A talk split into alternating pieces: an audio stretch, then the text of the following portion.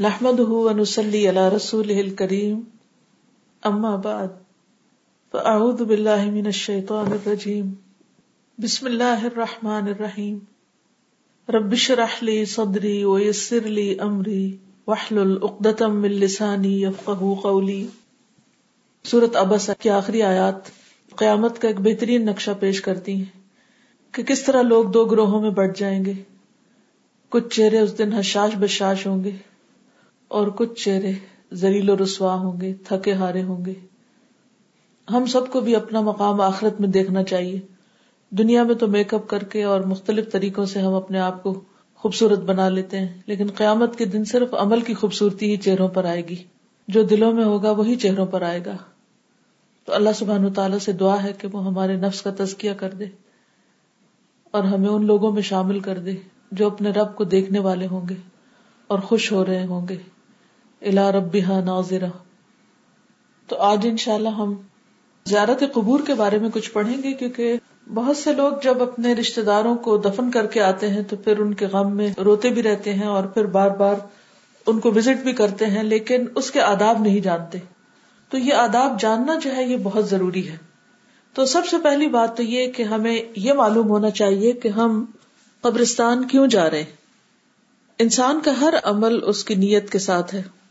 تو سب سے پہلی بات تو یہ ہے کہ ہمیں یہ دیکھنا چاہیے کہ قبرستان کیوں جائیں؟ وہاں کیا کریں؟ اور اپنے لیے کیا کریں؟ ان کے لیے کیا کریں؟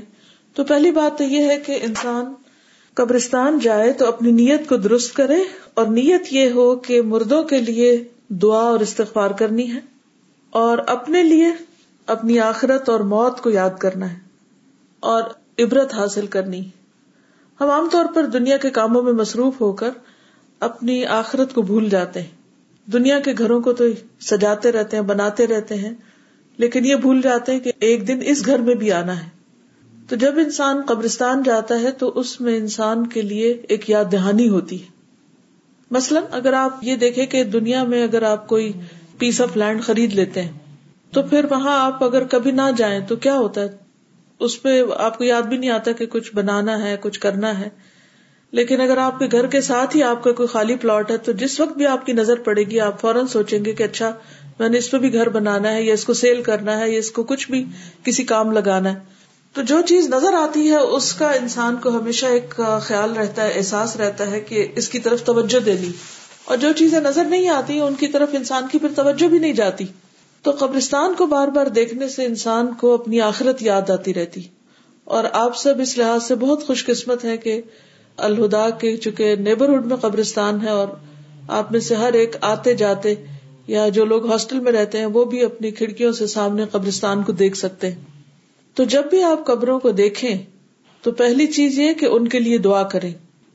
ان کو سلام کریں جیسے کہ ہمیں ایک مصنون دعا سکھائی گئی اور دوسری چیز یہ ہے کہ ہم اپنے آپ کو وہاں پر رکھ کے دیکھیں۔ حدیث میں آتا ہے، حضرت برا کہتے ہیں کہ ہم رسول اللہ صلی اللہ علیہ وسلم کے ساتھ ایک جنازے میں تھے۔ آپ قبر کے کنارے بیٹھ کر بہت روئے۔ یہاں تک کہ آنسو سے مٹی گیلی ہو گئی۔ پھر صحابہ کو مخاطب کرتے ہوئے فرمایا، اے میرے بھائیو، اس دن کی تیاری کر لو۔ تو ہم سب کو بھی اس دن کی تیاری کرنی ہے۔ ایک اور روایت سے پتہ چلتا ہے کہ قبر کی تیاری کا سنتے ہی آپ صلی اللہ علیہ وسلم اور صحابہ جو تھے وہ گھبرا گئے۔ برابن عازب سے یہ روایت ہے کہ ایک مرتبہ ہم لوگ رسول اللہ صلی اللہ علیہ وسلم کے ساتھ جا رہے تھے کہ آپ کی نظر کچھ لوگوں پر پڑ گئی۔ آپ نے پوچھا، یہ لوگ کیوں جمع ہیں؟ بتایا گیا کہ قبر کھود رہے ہیں۔ رسول اللہ صلی اللہ علیہ وسلم تیزی سے آگے بڑھے اور اپنے ساتھیوں سے آگے نکل گئے۔ یہاں تک کہ قبر کے قریب پہنچ گئے اور اس پر جھک گئے۔ میں بھی یہ دیکھنے کے لیے کہ نبی صلی اللہ علیہ وسلم کیا کرتے ہیں، تیزی سے آگے نکل گیا۔ وہاں نبی صلی اللہ علیہ وسلم رو رہے تھے۔ یہاں تک کہ آنسو سے مٹی گیلی ہو گئی۔ پھر ہماری طرف متوجہ ہو کر فرمایا، بھائیو، اس دن کی تیاری کر لو۔ ہم سب اپنی زندگیوں میں دیکھے کہ کیا کبھی کوئی ایسا موقع آیا کہ ہم قبرستان کو دیکھ کر روئے ہوں اور اتنا روئے ہوں کہ ہمارے آنسو زمین پر پڑے ہوں اور اس کی مٹی گیلی ہو گئی ہو۔ ایک اور موقع پر آپ صلی اللہ علیہ وسلم نے فرمایا تھا کن تو نہ ہی تو کو من زیارت القبوری اللہ فضور القلب و تدما العین و تدکر الآخرا میں نے تم کو قبروں کی زیارت سے روکا تھا۔ اب میں کہتا ہوں کہ زیارت کیا کرو۔ قبرستان کی زیارت دل کو نرم کرتی ہے، آنکھوں سے آنسو بہاتی ہے اور آخرت کی یاد دلاتی ہے۔ اور حدیث کے آخر میں فرمایا، البتہ بےحدہ بات نہ کہنا۔ اس کا کیا مطلب ہے کہ بےحدہ بات نہ کہنا؟ یعنی وہاں جا کر کوئی ایسی حرکت نہ کرنا جو اللہ سبحان تعالیٰ کو ناراض کرنے والی ہو۔ ایک اور روایت میں آتا ہے، رسول اللہ صلی اللہ علیہ وسلم نے فرمایا، میں نے تمہیں قبروں کی زیارت سے منع کیا تھا۔ شروع میں یہ بات منع کر دی گئی تھی کیونکہ شرک کا دروازہ بند کرنا تھا۔ لیکن اب زیارت کیا کرو؟ کیونکہ اس میں عبرت ہے۔ اور ایسی بات نہ کہنا جو رب کو ناراض کر دے۔ مومن کسی بھی موقع پر اور خاص طور پر قبرستان جا کر اس کو ایسی تمام چیزوں سے پرہیز کرنا چاہیے۔ کہ جس سے اللہ تعالیٰ ناراض ہو۔ اور آپ کو معلوم ہے نا کہ وہ کون سی باتیں ہوتی ہیں جن سے اللہ تعالیٰ ناراض ہوتا ہے۔ ان سب کی آپ کو لسٹ بنانی چاہیے۔ مثلاً لوگ وہاں جا کر کیا کیا کرتے ہیں جو قرآن و سنت سے ثابت نہیں۔ اور ان سب چیزوں کے کرنے سے کس طرح اللہ تعالیٰ کی ناراضگی مول لیتے ہیں۔ کچھ چیزیں پیچھے بتائی بھی جا چکی ہیں۔ کچھ کرنے کے کام ہیں جو نہیں کرنے چاہیے۔ کچھ کہنے کی باتیں جو نہیں کہنی چاہیے۔ اور جن میں خاص طور پر مردوں سے باتیں کرنا اور ان سے دعائیں مانگنا۔ اور ان کا وسیلہ پکڑنا اور ان کے آگے جھکنا۔ اب آپ یہ سوچ رہے ہوں گے کہ اچھا پھر کیا عورتیں بھی قبرستان جا سکتی ہیں؟ جی ہاں۔ علامہ البانی کی رائے یہ ہے کہ ابتدا میں جب منع کیا گیا تھا تو عورتوں اور مردوں سب کو منع کیا گیا تھا۔ اور جب اجازت دی گئی تو بعد میں عورتوں کو بھی اجازت دے دی گئی تھی۔ تو عورتیں بھی کبھی کبھار قبرستان جا سکتی ہیں۔ لیکن شرط یہ ہے کہ وہاں جا کر وہ صبر استقامت کا مظاہرہ کریں۔ یعنی یہ نہیں کرے کہ وہ وہاں جا کر رونا دھونا شروع کر دیں اور بے ہوش ہونے لگے اور دوسروں کو ایک مصیبت میں ڈالیں اور چیخو پکار سے بھی وہاں بچنا چاہیے، کیونکہ بعض اوقات عورتیں اپنے جذبات پہ قابو نہیں رکھ پاتی تو وہ خوشی اور غم کے موقع پر چیخنا شروع کر دیتی ہیں، چلانا شروع کر دیتی ہے زور سے آوازیں نکالنے لگتی قبرستان عبرت کی جگہ ہے، اس لیے وہاں جا کر ایسی کوئی حرکت نہیں کرنی چاہیے کہ جس سے انسان کو پریشانی ہو۔ یعنی صرف کرنے والے کو نہیں، بلکہ جو لوگ سن رہے ہیں، ان کو بھی پریشانی ہو یا پھر اللہ تعالیٰ کی ناراضگی ہو۔ انس بن مالک سے روایت ہے، نبی صلی اللہ علیہ وسلم نے ایک عورت کو قبر پر روتے ہوئے دیکھا تو فرمایا، اللہ سے ڈرو اور صبر کرو۔ یعنی صبر سے کام لو۔ حضرت عائشہ ایک دن قبرستان سے تشریف لائی میں نے دریافت کیا، ام المومنین، آپ کہاں سے تشریف لا رہی فرمایا عبد الرحمان بن ابو بکر اپنے بھائی کی قبر سے۔ یہ عبداللہ بن ابی ملیکا کی روایت ہے۔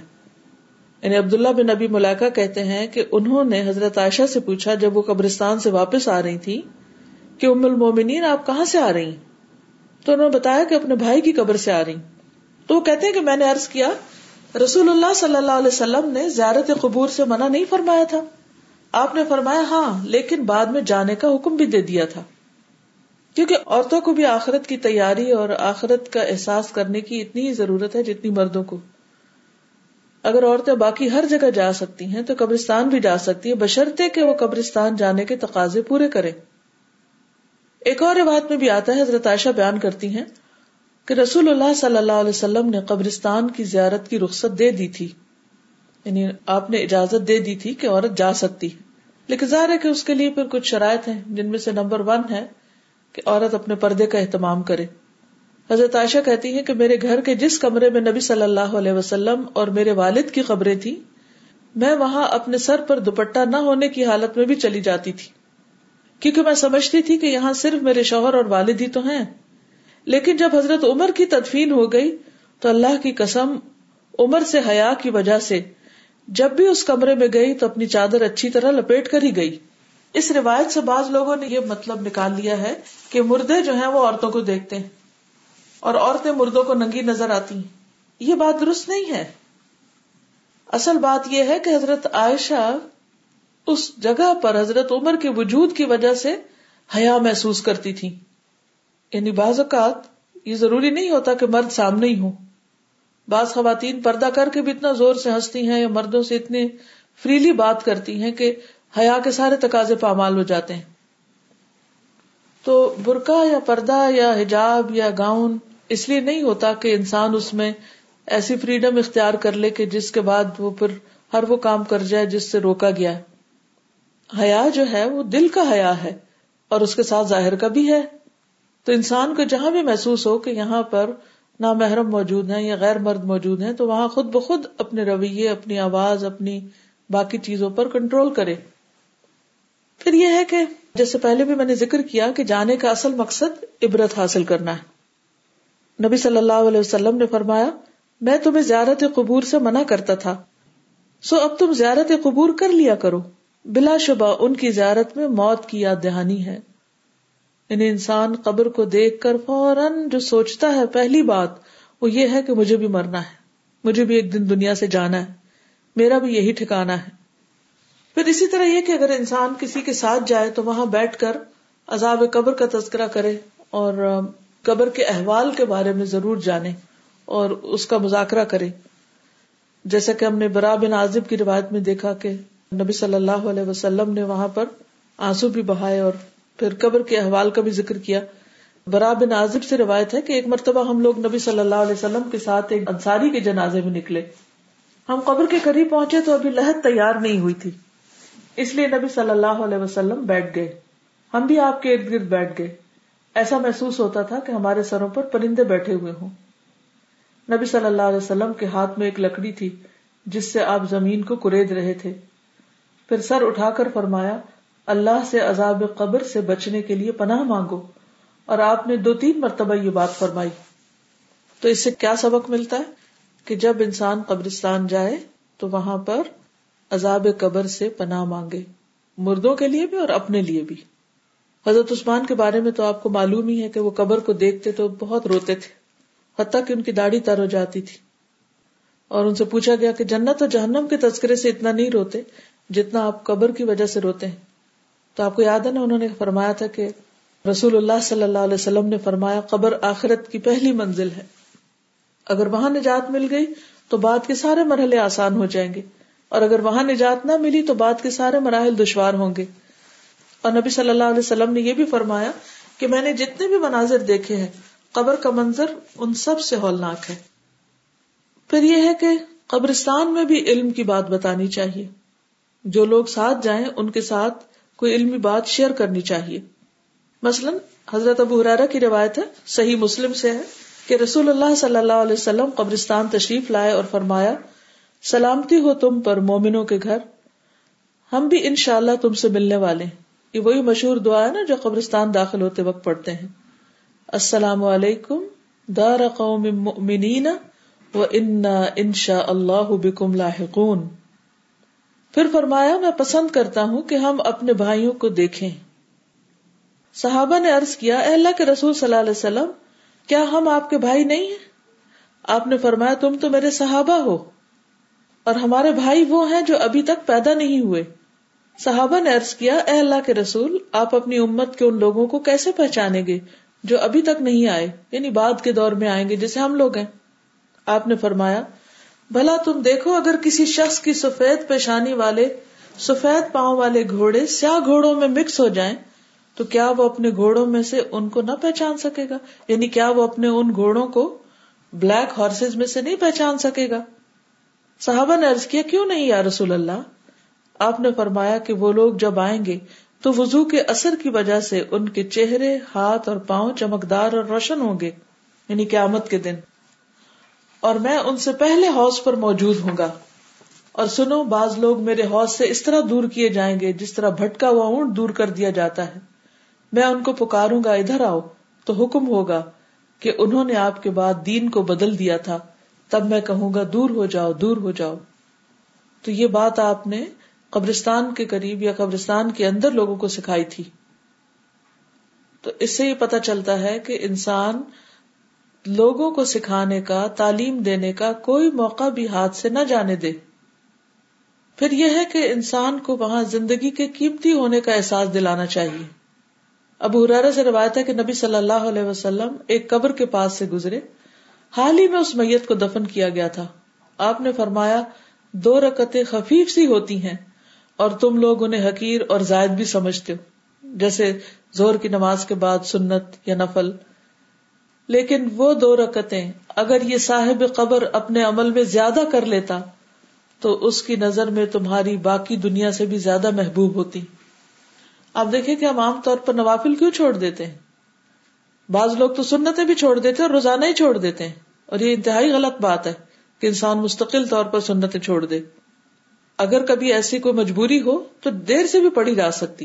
تو جن سنتوں کو ہم ویلو نہیں کرتے، جو قبر میں جانے والے ہی نہیں فوت ہونے والے، اگر ان کو موقع مل جائے تو وہ قبر سے واپس اگر نکلے تو دنیا میں سے کسی چیز کی طرف نہ دوڑے۔ کسی بھی چیز کو حقیر سمجھے اور ان سنتوں کی طرف لوٹ آئے یعنی ان نوافل کو یا سنتوں کو پڑھ لیں، جن کو ہم معمولی سمجھ کے روز چھوڑ دیتے ہیں۔ تو اس سے اندازہ لگائیں کہ نماز کی کتنی ویلو ہے۔ کتنی زیادہ اس کی طرف توجہ دینی چاہیے۔ یعنی اگر انسان کو اس وقت صرف اور صرف اتنا وقت دیا جائے، اتنا چانس دیا جائے کہ وہ وہاں سے نکل کر کوئی ایک کام کر لے، تو وہ دوڑ کر، بھاگ کر کیا کرے گا؟ نماز پڑھے گا۔ اب مجھے آپ بتائیے کہ آپ کیا کریں گے؟ اگر آپ کو موقع ملے تو آپ کیا کریں گے؟ کہ اگر مثلاً آپ کو ٹیچر کہے کہ اچھا آپ لوگوں کے پاس دس منٹ ہیں، تو بریک کر لیں۔ تو ہم سب دوڑیں گے، کچھ کھانے کی طرف، کچھ سامان کی خرید و فروخت کی طرف، کچھ اور چیزوں کی طرف۔ لیکن کس قدر ضروری ہے کہ ہم دوڑے دو رکت نماز کی طرف؟ یا جہاں بھی ہمیں موقع ملے، ہم نوافل شروع کر دیں۔ چاہے سفر میں ہے راستے میں ہے کوئی بھی وقت ہے، جہاں موقع ملے۔ کیونکہ یہ دو رکتیں زیادہ کام آئیں گی خبر میں بنسبت ان چیزوں کے جنہیں ہم سمیٹ رہے ہیں۔ یا پھر قرآن مجید کے کچھ حصہ پڑھ لے یا کوئی اللہ کا ذکر کر لے حسب موقع کچھ نہ کچھ اپنی آخرت کی تیاری جاری رکھے پھر اسی طرح یہ ہے کہ کچھ چیزیں قبرستان کے اعتبار سے ممنوع ہیں، جیسے میں نے شروع میں عرض کیا۔ ان میں سے ایک یہ ہے کہ کثرت سے قبرستان جانا۔ کیونکہ جو کام انسان زیادہ کرنے لگتا ہے، کثرت سے کرتا ہے، پھر اس کی ویلو نہیں رہتی۔ جیسے آپ کو میں نے بہت زیادہ میرا جینا مرنا اور روز کلاسز لے کے دو دو گھنٹے پڑھایا تو آپ لوگ تھک گئے۔ تو پھر یہ ہوتا ہے کہ انسان سوچتا ہے کہ بس اب چھٹی ہو جائے، فارغ ہو جائے ہم۔ تو کتنی بھی ویلوبل چیز ہو، انسان کو اگر کثرت سے ملنے لگے تو وہ اس کی قدر یا قیمت کھو دیتا ہے۔ پھر جب وہ ہاتھ سے چلی جاتی تو پھر کہتا ہے وہ چیز ہوتی۔ مثلا بارش زیادہ ہو جائے تو ہم سب تنگ آ جاتے، ہم کہتے ہیں کس دن سورج نکلے گا؟ تو اس لیے بہت ضروری ہے کہ ہم سب جو بھی کام ہو اس کے اندر اعتدال رکھیں تاکہ اس سے زیادہ سے زیادہ مستفید ہو سکیں۔ تو قبرستان میں بھی بہت زیادہ نہیں جانا چاہیے۔ اور اس سلسلے میں نبی صلی اللہ علیہ وسلم نے زبارات القبور کی بات کی ہے کہ اللہ کے رسول صلی اللہ علیہ وسلم نے کثرت سے قبرستان کی زیارت کرنے والیوں پہ لانت فرمائی۔ تو لوگ اس کو جنرلائز کر کے ان کو بالکل ہی نہیں جانے دیتے خواتین کو۔ تو ایکچولی اس میں اصل حکم کیا ہے کہ کثرت سے جانا منع ہے، کبھی کبھار جانا منع نہیں۔ اسی طرح قبرستان کو تفریح گاہ بنا لینا یا وقت ضائع کرنے کی جگہ بنا لینا یا پھر کچھ اور مشاغل کا اڈا بنا لینا یہ سارے طرز عمل جو ہے یہ ممنوع ہے اور ان سے بچنا چاہیے۔ پھر اسی طرح یہ کہ قبرستان یا کسی مزار یا مقبرے پر دور سے سفر کر کے جانا یہ بھی ممنوع ہے۔ نبی صلی اللہ علیہ وسلم نے فرمایا، تین مسجدوں کے سوا کسی اور مسجد کے لیے ثواب کی نیت سے سفر کا اہتمام نہ کیا جائے۔ مسجد حرام، میری یہ مسجد یعنی مسجد نبی اور مسجد اقسا تو ان تین مسجدوں کے علاوہ اگر کسی اور عبادت گاہ تک کے لیے سفر کی اجازت نہیں یعنی یہ سوچ کے کہ وہاں زیادہ ثواب ملے گا، یہ ضرور وہیں پر ہی جا کے نماز پڑھنی چاہیے۔ تو مزاروں پر یا ان کے اوپر جو میلے ٹھیلے ہوتے ہیں، ان میں شرکت کے لیے زائرین کا آنا اور ایک پورا شغل کرنا، یا جن کو سالانہ عرس کا نام دیا جاتا ہے اور پھر بازو کو چھٹی بھی کر دی جاتی ہے اس کی مناسبت سے، تو یہ تمام چیزیں بدعت میں شامل ہیں۔ اور جیسے ہمارے یہاں عام طور پر جب ایسے عرس ہوتے ہیں تو پھر ارد گرد ڈھول، دھمال اور چڑھاوے چڑھائے جاتے ہیں۔ قبرستان پہ چادروں اور پھولوں سے سجاوٹیں کی جاتی ہیں۔ خرید و فروخت کے لیے وہاں پر دکانیں اور بزنس شروع کر لیے جاتے ہیں۔ قوالیاں ہوتی ہیں یعنی گانے بجانے کا بندوبست۔ طرح طرح کے کھانوں کی تیاری۔ تو یہ ساری چیزیں کیا ہیں؟ یہ تو ایک پکنک بن جاتا ہے۔ اور اس سے قبرستان کا یا کسی قبر کا احترام پامال ہوتا ہے۔ مقصد فوت ہو جاتا ہے۔ جس مقصد کے لیے قبر کے پاس جانا چاہیے، وہ مقصد ہی بہت ہو گیا۔ کہ مردے کے لیے بخش کی دعا اور اپنے لیے عبرت۔ پھر یہ ہے کہ ان سب چیزوں کو ایک رسم بنا لیا گیا اور لوگ ان رسموں کو ہر صورت میں پورا کرنا چاہتے ہیں۔ اور یہ کہتے ہیں کہ ہم بزرگوں کی قدر دانی کر رہے ہیں اور جو لوگ نہ ایسی قدر دانی کرے ان کو بے دین بھی قرار دیتے ہیں۔ تو رسول اللہ صلی اللہ علیہ وسلم نے فرمایا کہ اپنے گھروں کو قبرستان وقت بناؤ اور نہ میری قبر کو عیدگاہ بناؤ۔ لا تجعلوا قبری عیدن واضح الفاظ ہیں، سنن ابو داود کی روایت ہے۔ اور مجھ پر درود پڑھو، تم جہاں بھی ہوگے تمہارا درود مجھ کو پہنچ جائے گا۔ تو اس سے کیا پتا چلتا ہے کہ آپ نے فرمایا کہ گھروں کو قبرستان نہ بناؤ یعنی اس میں عبادت کرو، تلاوت کرو، نماز پڑھو۔ اس کے برعکس قبرستان کو عبادت گاہ نہیں بنانا چاہیے۔ اور پھر وہاں پر تلاوت قرآن وغیرہ کی بجائے گھر میں تلاوت کرے دروشی پڑھے تو وہ انسان کو اجر ملے گا۔ اور دروشی نبی صلی اللہ علیہ وسلم پر صرف ان کے روزے پہ جا کے نہیں پڑھنا ہوتا، گھر میں بھی اگر انسان پڑھے تو آپ کو پہنچ جاتا ہے۔ کیونکہ درود شریف دراصل اللہ سبحان و تعالیٰ سے نبی صلی اللہ علیہ وسلم پر رحمت کی دعا ہے۔ پھر یہ ہے کہ رسول اللہ صلی اللہ علیہ وسلم نے فرمایا، آگاہ ہو جاؤ۔ کہ تم سے پہلے لوگوں نے اپنے نبیوں اور نیک لوگوں کی قبروں کو سجدہ گاہ بنا لیا تھا۔ تم قبروں کو سجدہ گاہ نہ بنانا، میں تمہیں اس سے روکتا ہوں۔ ایک اور روایت میں آتا ہے، اللہ تعالیٰ یہود و نصارہ پہ لانت کرے، انہوں نے اپنے انبیاء کی قبروں کو مسجدیں بنا لیا تھا۔ تو قبروں کو مسجد نہیں بنانا چاہیے۔ اور آپ کو یہ اندیشہ تھا کہ کہیں میری امت بھی یہ کام نہ شروع کر دے۔ اور آپ نے اپنی قبر کے لیے دعا بھی کی تھی کہ اے پروردگار، میری قبر کو بت نہ بنانا۔ اللہ تجعل قبری وثنا۔ اور پھر فرمایا، لعن اللہ قوما اتخذوا قبور انبیائهم مساجد۔ اللہ تعالیٰ ایسے لوگوں پر لانت کرے جو اپنے انبیاء کی قبروں کو سجدہ گاہ بنا لیتے ہیں۔ ایک اور حدیث سے بھی اس بات کی وضاحت ملتی ہے، رسول اللہ صلی اللہ علیہ وسلم نے فرمایا، ساری زمین مسجد ہے، سوائے قبرستان اور حمام کے یعنی واش روم کے یا باتھ روم کے، جہاں انسان نہاتا ہے۔ ایسی جگہ پر نماز نہیں پڑھنی چاہیے، عبادت نہیں کرنی چاہیے۔ ادر وائز ساری زمین پر آپ سجدہ کر سکتے ہیں اور نماز پڑھ سکتے ہیں۔ ایک اور حدیث میں آتا ہے، عبداللہ بن عمر کہتے ہیں کہ نبی صلی اللہ علیہ وسلم نے فرمایا، اپنی نفل نماز گھر میں ادا کیا کرو اور گھروں کو قبرستان نہ بناؤ۔ تو اسے بھی یہ پتا چلتا ہے کہ قبرستان میں نفل نہ پڑے جائیں، بلکہ گھر پہ پڑے جائیں۔ انس بن مالک کہتے ہیں، نبی صلی اللہ علیہ وسلم نے قبروں کے درمیان نماز ادا کرنے سے روکا ہے۔ کیونکہ اگر دو قبروں کے بیچ میں خالی جگہ بھی اور وہاں کو مسلح ڈال کے کھڑا ہو جاتا ہے، تو سامنے بھی قبریں ہوگی اور اس طرح انجانے میں انسان قبروں کو سجدہ کر رہا ہوگا، جو کہ شرک میں آ جاتا ہے۔ رسول اللہ صلی اللہ علیہ وسلم نے فرمایا، نہ قبروں پر بیٹھو، نہ ان کی طرف رخ کر کے نماز پڑھو۔ ابو مسا رضی اللہ عنہ سے مروی ہے کہ نبی صلی اللہ علیہ وسلم نے فرمایا جس گھر میں اللہ کی یاد ہوتی ہے اور جس گھر میں نہیں ہوتی، وہ مثل زندہ اور مردہ کے۔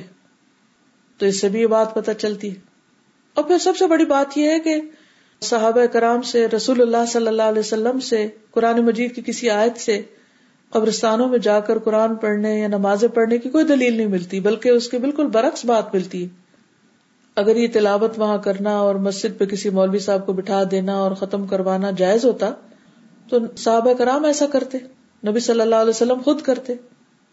اور خصوصاً جب حضرت عائشہ رضی اللہ تعالیٰ عنہ، جو کہ نبی صلی اللہ علیہ وسلم کو بہت زیادہ محبوب تھی، انہوں نے نبی صلی اللہ علیہ وسلم سے پوچھا کہ جب وہ قبر کی زیارت کرے تو کیا کہیں؟ تو نبی صلی اللہ علیہ وسلم نے انہیں دعا سکھائی، السلام علیکم یا اہل الدیار من المؤمنین والمسلمین، و انا انشاء اللہ بکم للاحقون۔ اور انہوں نے بھی وہاں ان کو کوئی صورت فاتحہ پڑھنا یا قرآن کی کوئی اور دوسری صورت پڑھنا نہیں سکھائی تھی۔ تو اگر کراط مشروط ہوتی تو آپ نہیں چھپاتے آپ اس بات کو واضح کرتے۔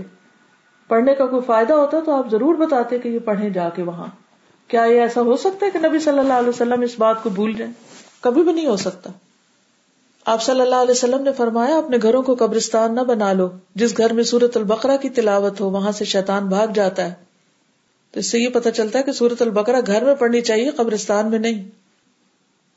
ایک اور چیز یہ ہے کہ قبروں کی تعظیم، اس کا کیا دائرہ کار ہے، کیا حدود ہے اس میں سب سے پہلی بات یہ کہ قبر والے سے نہیں، صرف اللہ سے مانگنا چاہیے۔ دعا صرف اللہ سے مانگنی چاہیے۔ اگر آپ میت کے لیے بھی دعا وہاں کر رہے ہیں تو رخ قبلے کی طرف ہو، قبر کی طرف نہ ہو۔ کیونکہ دعا اللہ تعالیٰ سے مانگ رہے ہیں، قبر والوں سے نہیں مانگ رہے۔ وہ تو خود بےچارے محتاج ہیں۔ اللہ کی رحمت کی امیدوار ہیں۔ اور اسی طرح اگر کوئی حاجت ہو تو اس میں بھی انسان کو یہ نہیں سوچنا چاہیے کہ اچھا اس وقت میں ان سے کہوں کہ یہ بڑے نیک صاحب تھے کہ وہ میرے لیے اللہ تعالیٰ سے دعا کریں۔ اگر وہ نیک تھے تو آپ بھی نیک بن جائیں تاکہ آپ کی بھی دعائیں قبول ہوں۔ تو جو درد آپ کے دل میں ہوگا اپنے لیے کچھ مانگنے کو تو وہ کسی اور کے اندر تو نہیں ہو سکتا کہ اس تڑپ اور اس تکلیف کے ساتھ تو وہ آپ کے لیے نہیں پکارے گا اللہ کو۔ یعنی اس کے دل کو لگی نہیں۔ زیادہ سے زیادہ کوئی آپ کو دیکھے گا، آپ پہ رحم آئے گا۔ یا پھر تھوڑی دیر کے لیے وہ آپ کے لیے رحم کے کچھ جذبات کا اظہار کر دے گا، ایک آدھ دفعہ دعا کر دے گا، لیکن مردہ تو وہ بھی نہیں کر سکتا۔ تو بہتر ہے کہ آپ اپنے لیے خود یہ کام کریں اور اللہ کو راضی کر لیں۔ اگر وہ نیک تھے تو کیا آپ کو نیک ہونے کی ضرورت نہیں ہے؟ ہم سب کو ضرورت ہے۔ وہ اگر اللہ کے قریب تھے تو ہم کیوں نہ قریب ہوں؟ ٹھیک ہے نا؟ قرآن مجید میں اللہ تعالیٰ فرماتے ہیں، ان تدو لا یسما دعا کم بلا اسم مست جاب الکم و یوم القیامت یک فرون بشر کی کم بلا نب مثل خبیر۔ اگر تم انہیں پکارو تو وہ تمہاری پکار سنتے ہی نہیں، اور اگر سن بھی لیں تو فریاد رسی نہیں کریں گے، بلکہ قیامت کے دن تمہارے اس شرک کا صاف انکار کر جائیں گے، اور تمہیں کوئی بھی اللہ جیسا خبردار خبریں نہ دے گا۔ ایک اور جگہ پر فرمایا، کہہ دیجیے اللہ کے سوا جن جن کا تمہیں گمان ہے، سب کو پکار لو۔ نہ ان میں سے کسی کو آسمانوں اور زمینوں میں سے ایک ذرے کا اختیار ہے، نہ اس میں ان کا کوئی حصہ ہے، نہ ان میں کوئی اللہ کا مددگار ہے۔ آپ دیکھیے کہ سورج سبا کی آیت نمبر ٹوینٹی ٹو کتنی زبردست ہے۔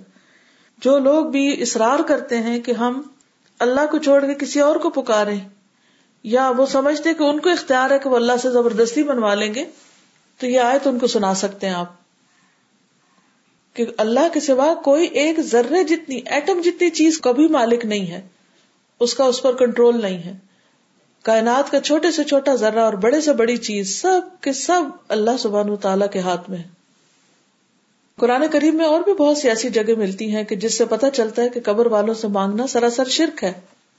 ان کو بھی پڑھنا چاہیے اور آپ سب کو ان آیات کو جمع کر لینا چاہیے۔ اسی حوالے سے سیدنا عبداللہ بن عباس کی روایت ملتی ہے۔ ایک شخص نے نبی صلی اللہ علیہ وسلم کی خدمت میں حاضر ہو کر عرض کیا، جو اللہ چاہے اور آپ چاہیں۔ آپ نے فرمایا، تم نے مجھے اللہ کا شریک بنا دیا۔ یہ کہا کرو جو صرف اللہ چاہے یعنی کسی کے چاہنے سے کچھ نہیں ہوتا۔ جب تک اللہ نہ چاہے، تو پھر اللہ ہی کو کیوں نہ پکارے؟ وما تشا اللہ شاء اللہ۔ پھر اسی طرح یہ کہ کسی نبی یا بزرگ کی قبر پر دعا کرتے ہوئے ان کے نام یا اس جگہ کی قسم نہ کھائی جائے۔ رسول اللہ صلی اللہ علیہ وسلم نے فرمایا، جس نے اللہ کے سوا کسی دوسرے کی قسم کھائی، اس نے شرک کیا۔ پھر قبروں پر قربانی نہیں کرنی چاہیے۔ وہاں پر جانور ذبح کرنا اور پھر ان کا گوشت بانٹنا، یہ درست نہیں۔ رسول اللہ صلی اللہ علیہ وسلم نے فرمایا، اسلام میں عقر نہیں۔ عقر کیا ہوتا ہے؟ زمانہ جاہلیت میں لوگ قبروں کے پاس جا کر گائے یا کوئی اور جانور ذبح کرتے تھے۔ اس کا نام عقر ہے۔ یہ عبد الرزاق کی رائے ہے۔ پھر احترام کی حد۔ مسلمانوں کی قبروں کے درمیان جوتوں سمیت نہ چلا جائے۔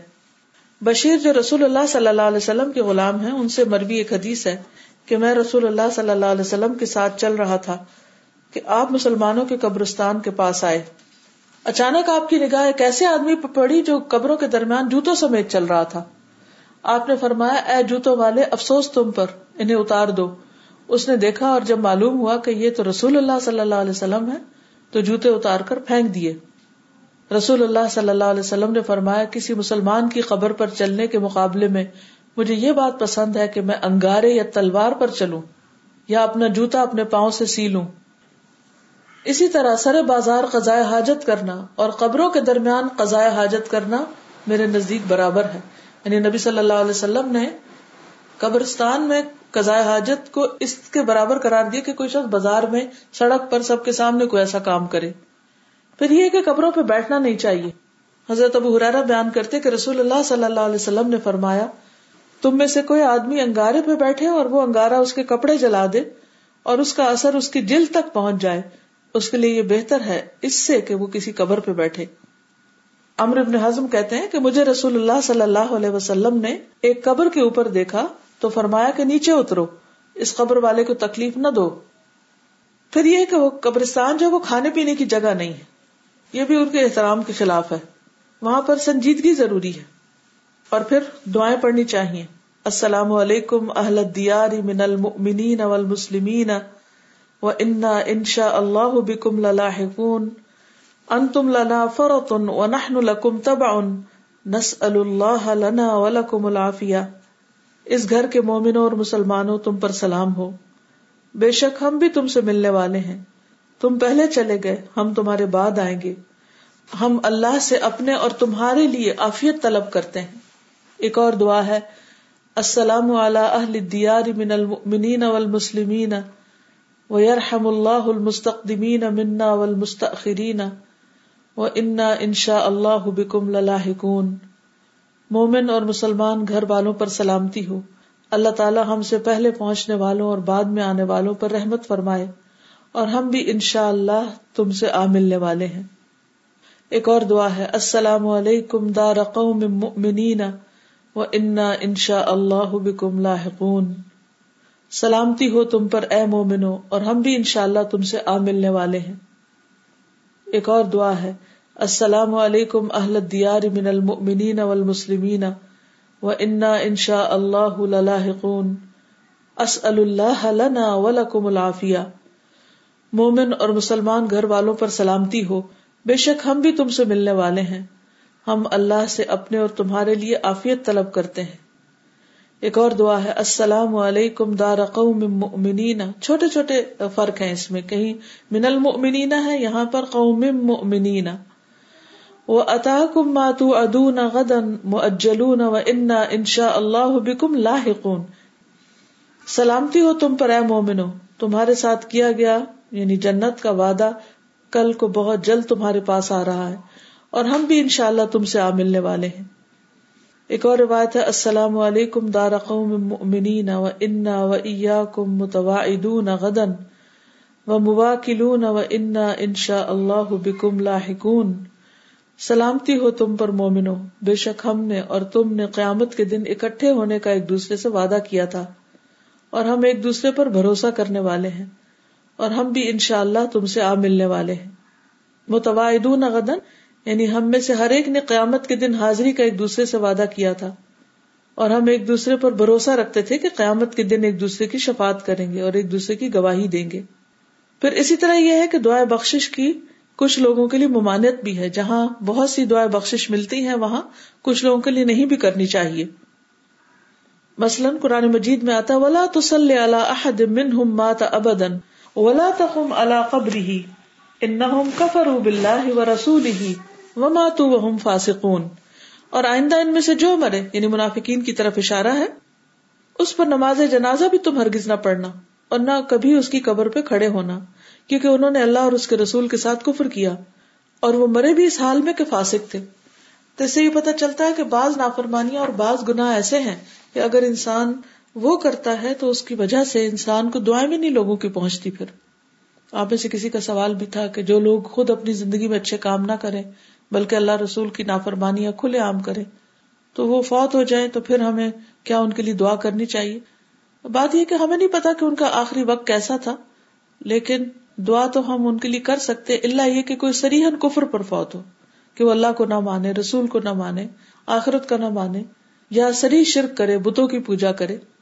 سعید علی فرماتے کہ میں نے ایک آدمی کے جو اپنے مشرق والدین کے حق میں دعا استغفار کرتے سنا، تو میں نے کہا تم اپنے مشرق والدین کے حق میں استغفار کر رہے ہو۔ اس نے جواب میں کہا، ابراہیم علیہ السلام نے اپنے مشرق باپ کے حق میں دعا نہیں کی تھی۔ تو میں نے اس کا تذکرہ نبی صلی اللہ علیہ وسلم سے کیا۔ تو یہ آیت نازل ہوئی۔ ما كان للنبي والذين آمنوا أن يستغفروا للمشركين ولو كانوا أولي قربى من بعد ما تبين لهم أنهم أصحاب الجحيم وما كان استغفار إبراهيم لأبيه إلا أن موعدة وعدها إياه فلما تبين له أنه أدب لله تبرأ منه إن إبراهيم لأواه حليم نبی صلی اللہ علیہ وسلم کو اور ان لوگوں کو جو ایمان لائے زیب نہیں دیتا کہ مشرقوں کے لیے مغفرت کی دعا کرے چاہے وہ ان کے رشتے دار ہی کیوں نہ ہو جبکہ ان پر یہ بات کھل چکی ہے کہ وہ جہنم کے مستحق ہے ابراہیم علیہ السلام نے اپنے والد کے لیے جو دعا مغفرت کی تھی، تو اس وعدے کی وجہ سے تھی جو انہوں نے اپنے والد سے کیا تھا۔ مگر جب ان پہ یہ بات کھل گئی کہ ان کا باپ اللہ کا دشمن ہے، تو وہ اس سے بیزار ہو گئے۔ حقیقت ابراہیم بڑے رقیق القلب، نرم دل اور بردبار آدمی تھے۔ تو اس سے یہ پتا چلتا ہے کہ انسان کو ایسے لوگوں کے لیے جو خدا کے دشمن ہو نافرمان ہو ان کے لیے ان کے قبرستان میں جا کے دعا نہیں کرنی۔ رات ہی میں یہاں سے گزر رہی تھی سڑک سے۔ تو اس میں اتنا لمبا چوڑا جو تھا وہ قبرستان تھا کرسچنس کا تھا۔ پھر وہ جہاں ختم ہوا تو اس کے آگے مسلمس کا تھا۔ اور اس سے پہلے ایک جگہ تھی جہاں پر جو لوگ اپنے مردوں کو جلا دیتے ہیں۔ کریمیٹوریم تھا جس میں کچھ لوگ جیسے ہندو جلا دیتے ہیں، سکھ بھی مردوں کو اپنے جلا دیتے ہیں۔ تو وہ ساتھ ساتھ پورا ایک علاقہ تھا۔ تو میں سوچ رہی تھی کہ دنیا میں بھی لوگ مختلف مذاہب پر ہیں اور پھر فوت ہونے کے بعد بھی ان کے جو آثار ہیں وہ مختلف ہیں۔ جلانے والوں کی جگہ الگ ہے اور کرسچنس کے دفنانے کا طریقہ اور ہے۔ وہاں میں نے دیکھا ایک قبر بھی سنگ مرمر کی نہیں تھی، کچھ بھی نہیں تھا، بس اسٹریٹ سیدھا میدان تھا۔ ہر قبر کے اوپر ایک ایک وہ پتھر رکھا ہوا تھا کتبا سا تھا۔ کیونکہ رات کا وقت تھا تو میں دیکھ نہیں سکی کہ کچھ لکھا ہوا یا نہیں، لیکن بہت ہی سمپل سا تھا۔ اور one and half thousand pound ایک قبر کو بنانے کے لیے یہاں لیتے ہیں زمین کے۔ Hundred and fifty four rupees ہے ایک پاؤنڈ تو ہزار پاؤنڈ کتنے ہو گئے؟ ڈیڑھ لاکھ ہو گیا۔ تو یعنی ایک مردے کو دفنانے کے لیے جو جگہ لینی پڑتی ہے، وہ اتنے پیسے اس پہ لگتے ہیں۔ یہاں تقریباً ڈیڑھ دو لاکھ روپے بن جاتے ہیں۔ اور کچھ جگہوں پر ریٹ اور بھی مختلف ہوتا ہے۔ تو بہرحال میں جب اس قبرستان کے پاس سے گزری تھی، کرسچن قبرستان کے پاس سے، تو میں کوئی دعا نہیں کر پا رہی تھی کہ دعا کیسے کر سکتی ہوں، اس کی اجازت نہیں ہے۔ ہاں عبرت کے لیے دیکھ رہی تھی کہ یہ اب ایک اور شہر یہاں آباد ہے۔ ایک شہر میرے دائیں طرف ہے، ایک شہر میرے بائیں طرف ہے۔ دائیں طرف کس قسم کی چہل پہل ہے، بائیں طرف کس قسم کے حالات ہیں۔ دائیں طرف کے لوگ کن خیالات میں ہیں، کن حالات میں؟ کافی سخت سردی تھی، ابھی بھی شاید مائنس تھری ہے۔ تو بائیں طرف معلوم نہیں قبروں کے اندر آگ ہے یہ کیا ہے، اللہ عالم، اللہ ہی بہتر جانتا ہے۔ زمین کے اوپر سردی کا کیا عالم ہے اور زمین کے اندر کی گرمی کا کیا عالم ہے؟ اللہ تعالیٰ اپنی رحمت کرے۔ تو اگر کبھی کوئی ایسا رشتے دار ہو یا کسی کا کوئی جاننے والا ہو کہ جو مسلمان نہ ہو، تو کیا اس کی قبر پہ جا سکتے ہیں؟ نہیں ایک سوال یہ بھی آتا ہے۔ تو اس سلسلے میں حضرت ابو حرارا کی روایت ہے کہ نبی کریم صلی اللہ علیہ وسلم اپنی والدہ کی قبر پہ تشریف لے گئے۔ خود بھی روئے اور گرد و پیش کو بھی رلا دیا۔ پھر فرمایا، میں نے اپنے رب سے اپنی والدہ کے حق میں استغفار چاہی، لیکن نہ ملی۔ پھر زیارت قبر کی اجازت چاہی تو اجازت مل گئی۔ چنانچہ قبروں کی زیارت کرتے رہا کرو، یہ موت کی یاد دلاتی ہے تو اس میں بھی آپ دیکھیں کہ آپ استغفار تو نہیں کر سکے، لیکن جانے کی اجازت مل گئی تھی۔ تو جا سکتے ہیں عبرت کے لیے یا وزٹ کے لیے، لیکن دعا نہیں کر سکتے۔ اور یہاں بھی آپ نے یہی فرمایا کہ زیارت کرتے رہا کرو، یہ موت کی یاد دلاتی ہے لیکن وہ قومیں جو کسی عذاب میں تباہ ہوئی ہوں، وہاں جانا منع ہے۔ وہاں تیزی سے گزر جانا چاہیے۔ عبداللہ بن عمر بیان کرتے ہیں کہ اللہ کے رسول صلی اللہ علیہ وسلم نے صحابہ کرام سے فرمایا، جبکہ وہ قوم سمود کے تباہ شدہ مقامات ہجر وغیرہ کے پاس سے گزر رہے تھے، کہ ان عذاب میں گرفتار لوگوں کے پاس سے روتے ہوئے گزرو۔ اگر تم روتے نہیں ہو تو ان پر سے مت گزرو۔ کہیں تم پر بھی عذاب نہ آ جائے، جس طرح ان پر عذاب آیا۔ دوسری روایت میں ہے، نبی صلی اللہ علیہ وسلم جب ہجر کے مقام سے گزرے تو فرمایا، ظالموں کے مسکنوں میں، جہاں ظالم قوم عذاب کا شکار ہوئی، داخل نہ ہونا، مگر روتے ہوئے۔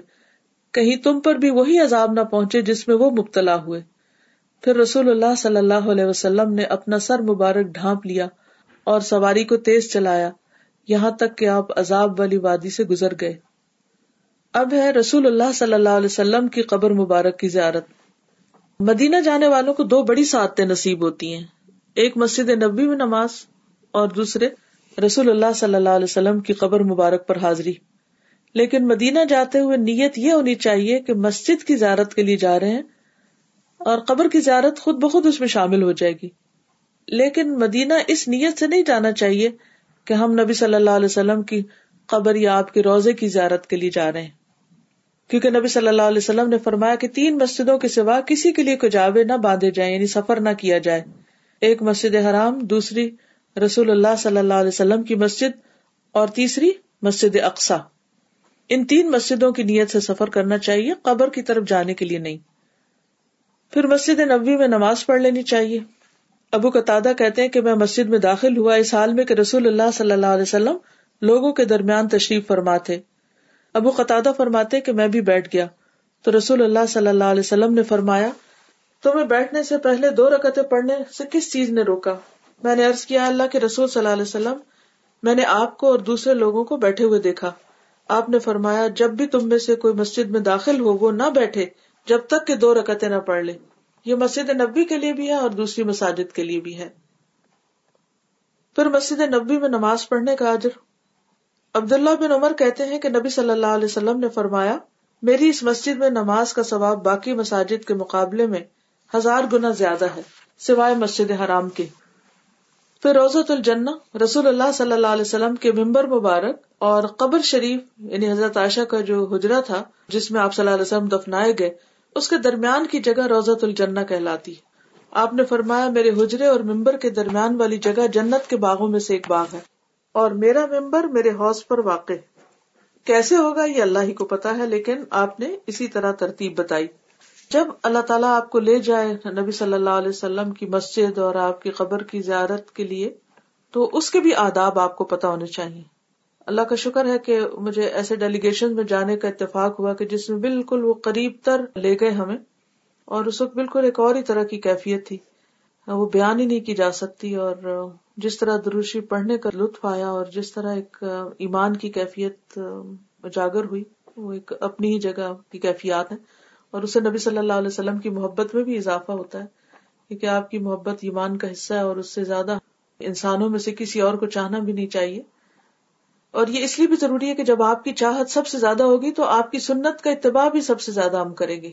کیونکہ بہت سارے لوگ سنت کا اتباع کرنے کے بجائے علماء اور شخصیتوں اور اسکالرز اور فقہا اور محدثین اور اور ہستیوں کے گرویدہ ہوتے ہیں، تو اس لیے ان کی باتیں زیادہ مانتے ہیں اور اللہ کے رسول صلی اللہ علیہ وسلم کی بات کو چھوڑ دیتے ہیں۔ تو اس میں یہ ہے کہ انسان کو ادب آداب کے ساتھ وہاں پر جانا چاہیے۔ خاموشی کے ساتھ چلتے ہوئے قبر کی طرف جانا چاہیے اور آہستہ سے ادب کے ساتھ السلام علیکم یا رسول اللہ کہنا چاہیے۔ کیونکہ کچھ لوگ وہاں جب جاتے ہیں تو وہ بھاگنا شروع کر دیتے ہیں قبر کی طرف جانے کے لیے اور بہت بدتمیزی اور بد اخلاقی کا معاملہ بھی کرتے ہیں۔ کبھی آپس میں جگڑتے بھی ہیں اور چیخ پکار شروع کر دیتے ہیں۔ تو یہ ادب ملحوظ رکھنا بہت ضروری ہے کہیں ایسا نہ ہو کہ انسان کے اعمال برباد ہو جائیں۔ اپنی طرف سے نیکی سمجھ کر محبت کے شوق میں آپ بھاگ رہے ہوں، لیکن مینر سے خالی ہو تو فائدہ نہیں ہے۔ پھر یہ کہ نبی صلی اللہ علیہ وسلم کو سلام کے بعد ان کے ساتھیوں کو بھی سلام کہنا چاہیے۔ یعنی السلام علیکم یا رسول اللہ، پھر السلام علیکم یا ابا بکر، السلام علیکم یا عمر رضی اللہ عنہ نافع بیان کرتے ہیں کہ ابن عمر جب سفر سے واپس آتے تو مسجد میں داخل ہوتے، پھر قبر مبارک پر آتے اور یہ کہتے، آپ پر سلام ہوا اللہ کے رسول، السلام علیکم یا رسول اللہ۔ السلام علیکم یا ابا بکر، السلام علیکم یا ابتا۔ کہ نبی صلی اللہ علیہ وسلم اور ابو بکر پر سلام کرنے کے بعد کہتے کہ اب آپ پر سلام ہو، اے ابا جان۔ پھر اسی طرح ان الفاظ میں بھی سلام بھیج سکتے ہیں۔ السلام علیکم ایوہ النبی و رحمت اللہ وبرکاتہ۔ السلام علینا عباد اللہ صالحین اللہ کے نبی، آپ پر سلامتی اور اللہ کی رحمت اور برکات ہو۔ اور ہم پر اور اللہ کے نیک بندوں پر بھی سلامتی ہو۔ پھر یہ کہ رسول اللہ صلی اللہ علیہ وسلم کی قبر مبارک پر سلام کہنے کے بعد دروشری بھیجنا بھی مستحب ہے۔ یعنی دروشری پڑھنا چاہیے۔ اور پھر یہ کہ دعا مانگتے وقت قبر کی طرف رخ کرنے کی بجائے قبلہ کی طرف رخ کر لینا چاہیے۔ کاب بن نجرا کہتے کہ ہم نے پوچھا اللہ کے رسول صلی اللہ علیہ وسلم، ہم آپ پر اور آپ کے اہل بیت پر کس طرح درود بھیجا کریں؟ کیونکہ آپ نے سلام بھیجنے کا طریقہ تو ہمیں بتا دیا ہے، لیکن درود کیسے بھیجے تو آپ نے فرمایا اللہ علی محمد و علی محمد کما صلی علی ابراہیم و علی آل ابراہیم ان کا حمید مجید اللہ بارک محمد و علی آل محمد کما بارک علی ابراہیم و علی آل ابراہیم ان کا حمید مجید لیکن یہ یاد رہے کہ صرف نبی صلی اللہ علیہ وسلم کی قبر پر ہی جا کر درود و سلام نہیں بھیجنا چاہیے، بلکہ کہیں سے بھی بھیج سکتے ہیں۔ نبی صلی اللہ علیہ وسلم نے فرمایا زمین میں اللہ کے کچھ فرشتے گھومتے پھرتے رہتے ہیں اور میری امت کا سلام مجھے پہنچاتے ہیں۔ کون سا سلام؟ جیسے آپ اتحیات میں پڑھتے ہیں۔ اور اس کے لیے کوئی خاص جگہ کو مختص نہیں کرنا چاہیے۔ سہیل کہتے ہیں کہ مجھے علی بن نبی طالب کے پوتے حسن بن حسن نے قبر کے پاس دیکھا۔ اس وقت وہ فاطمہ رضی اللہ عنہا کے گھر رات کا کھانا کھا رہے تھے۔ کون رات کا کھانا کھا رہے تھے؟ جی۔ انہوں نے مجھے بلایا اور کہا، آؤ کھانا کھاؤ۔ میں نے کہا، مجھے چاہت نہیں۔ انہوں نے پوچھا، کیا وجہ ہے کہ میں نے تمہیں قبر کے پاس دیکھا ہے؟ میں نے کہا، میں نبی صلی اللہ علیہ وسلم پر سلام بھیجنے آیا تھا۔ انہوں نے کہا، جب تم مسجد میں داخل ہوئے تھے تو سلام کر لیتے۔ پھر کہا کہ رسول اللہ صلی اللہ علیہ وسلم نے فرمایا ہے، میری قبر کو عیدگاہ نہ بناؤ اور نہ ہی اپنے گھروں کو قبرستان بناؤ اور مجھ پر درود بھیجو۔ تم جہاں کہیں بھی ہوگے، تمہارا درود مجھے پہنچ جاتا ہے۔ اللہ یہود پر لانت بھیجے جنہوں نے اپنے امبیا کی قبروں کو مسجدیں بنا لیا۔ پھر کہا، تم اور اندلس میں یعنی اسپین میں موجود شخص نبی صلی اللہ علیہ وسلم پر درود بھیجنے میں برابر ہو۔ یعنی اس کے لیے اسپیشلی تکلف کر کے آنے کی ضرورت نہیں کہ میں یہاں جا کے سلام بھیجوں۔ اگر لوگ صرف وہاں سلام بھیجیں گے تو پھر تو بہت تھوڑا سلام ہو سکے گا۔ تو اگر ساری زمین پہ پھیلے ہوئے لوگ آپ پر درود و سلام بھیجیں گے تو زیادہ فائدہ ہے۔ جب نبی صلی اللہ علیہ وسلم کی قبر کی زیارت کرے تو اس وقت بھی کچھ چیزوں سے پرہیز کرنا چاہیے۔ نمبر ایک یہ کہ قبر کی پوجا نہ کی جائے۔ یہ عقیدہ نہ رکھا جائے کہ آپ سن رہے ہیں، ہمیں دیکھ رہے ہیں اور ہمارے نفے نقصان کے مالک ہیں۔ ٹھیک ہے؟ اور خاص طور پر قبر کے پاس اور ویسے بھی مسجد میں بھی آواز بلند کرنے سے پرہیز کرنا چاہیے۔ صاحب بن یزید کہتے ہیں کہ میں مسجد نبی میں کھڑا ہوا تھا، کسی نے میری طرف کنکری پھینکی۔ میں نے جو نظر اٹھائی تو دیکھا کہ عمر بن خطاب رضی اللہ عنہ سامنے ہے انہوں نے کہا یہ سامنے جو دو شخص ہیں انہیں میرے پاس بلا کے لاؤ۔ میں بلا کے لایا انہوں نے پوچھا تمہارا تعلق کس قبیلے سے یا کہا کہ تم کہاں رہتے ہو؟ کس کو کہا؟ ان دو آدمیوں سے۔ انہوں نے بتایا کہ ہم طائف کے رہنے والے ہیں۔ عمر نے کہا اگر تم مدینہ کے ہوتے تو میں تمہیں سزا دیے بغیر نہ چھوڑتا۔ تم رسول اللہ صلی اللہ علیہ وسلم کی مسجد میں اونچی آواز کرتے ہو۔ پھر یہ ہے کہ قبر مبارک کی طرف نماز کی طرح ہاتھ باندھ کے کھڑے ہونا، یا رسول اللہ کہتے جانا، بار بار، اور رکو یا سجدہ کرنا، تلاوت یا ذکر کے لیے وہاں بیٹھ جانا، یا طواف کرنا، یا اس کی طرف منہ کر کے دعا کرنا، یہ قرآن و سنت سے ثابت نہیں ہے۔ اس لیے اس سے گریز کرنا چاہیے۔ پھر قبر کی جالیوں سے برکت کی امید رکھتے ہوئے ان کو چھونا، چومنا، ان سے چمٹنا، کپڑے رگڑنا، یہ بھی درست نہیں۔ پھر قبر کے پاس سے احرام باندھنا۔ یہ بھی درست نہیں۔ امام مالک کے پاس ایک شخص آیا اور اس نے کہا ابو عبد اللہ میں کہاں سے احرام باندھوں؟ انہوں نے کہا، ذوالحلیفہ سے، جہاں سے رسول اللہ صلی اللہ علیہ وسلم نے احرام باندھا تھا۔ اس نے کہا، میں چاہتا ہوں کہ مسجد میں موجود قبر یعنی روزہ رسول کے قریب سے احرام باندھو امام مالک نے کہا، ایسا نہ کرنا، مجھے ڈر ہے، تم کسی فتنے میں نہ پڑ جاؤ۔ اس نے کہا، اس میں کون سا فتنا ہے؟ میں تو صرف چند میل کا فاصلہ ہی زیادہ کرنا چاہتا ہوں۔ امام مالک نے کہا، اس سے بڑا کیا فتنا ہو سکتا ہے؟ کہ تم اس فضیلت کی طرف سبقت لے گئے ہو، جسے رسول اللہ صلی اللہ علیہ وسلم نے چھوڑ دیا۔ یعنی آپ نے وہ کام نہیں کیا اور تم کر رہے ہو۔ اور میں نے اللہ تعالیٰ کو فرماتے ہوئے سنا ہے فلیح در خالفون عن امری ہی ان تصیبہم فتنة او یصیبہم عذاب علیم جو لوگ اللہ کے رسول صلی اللہ علیہ وسلم کی مخالفت کرتے ہیں، انہیں ڈرنا چاہیے کہ کہیں ان پر کوئی زبردست آفت نہ آ پہنچے یا انہیں کوئی دردناک عذاب نہ پہنچے۔ ٹھیک ہے نا؟ تو وہاں پر کوئی بھی ایسا کام کرنا جو قرآن مجید سے ثابت نہ ہو یا نبی صلی اللہ علیہ وسلم کے عمل سے ثابت نہ ہو، یہ درست نہیں۔ اس سے بچنا چاہیے۔ بات سمجھ آ گئی؟ واضح ہو گئی بات؟ چلیے ٹھیک ہے۔ جزاک اللہ خیر سبحان اللہ و بحمدک۔ اشہد اللہ الہ الا انت۔ استغفرک و اتوب الیک۔ السلام علیکم و رحمۃ اللہ وبرکاتہ۔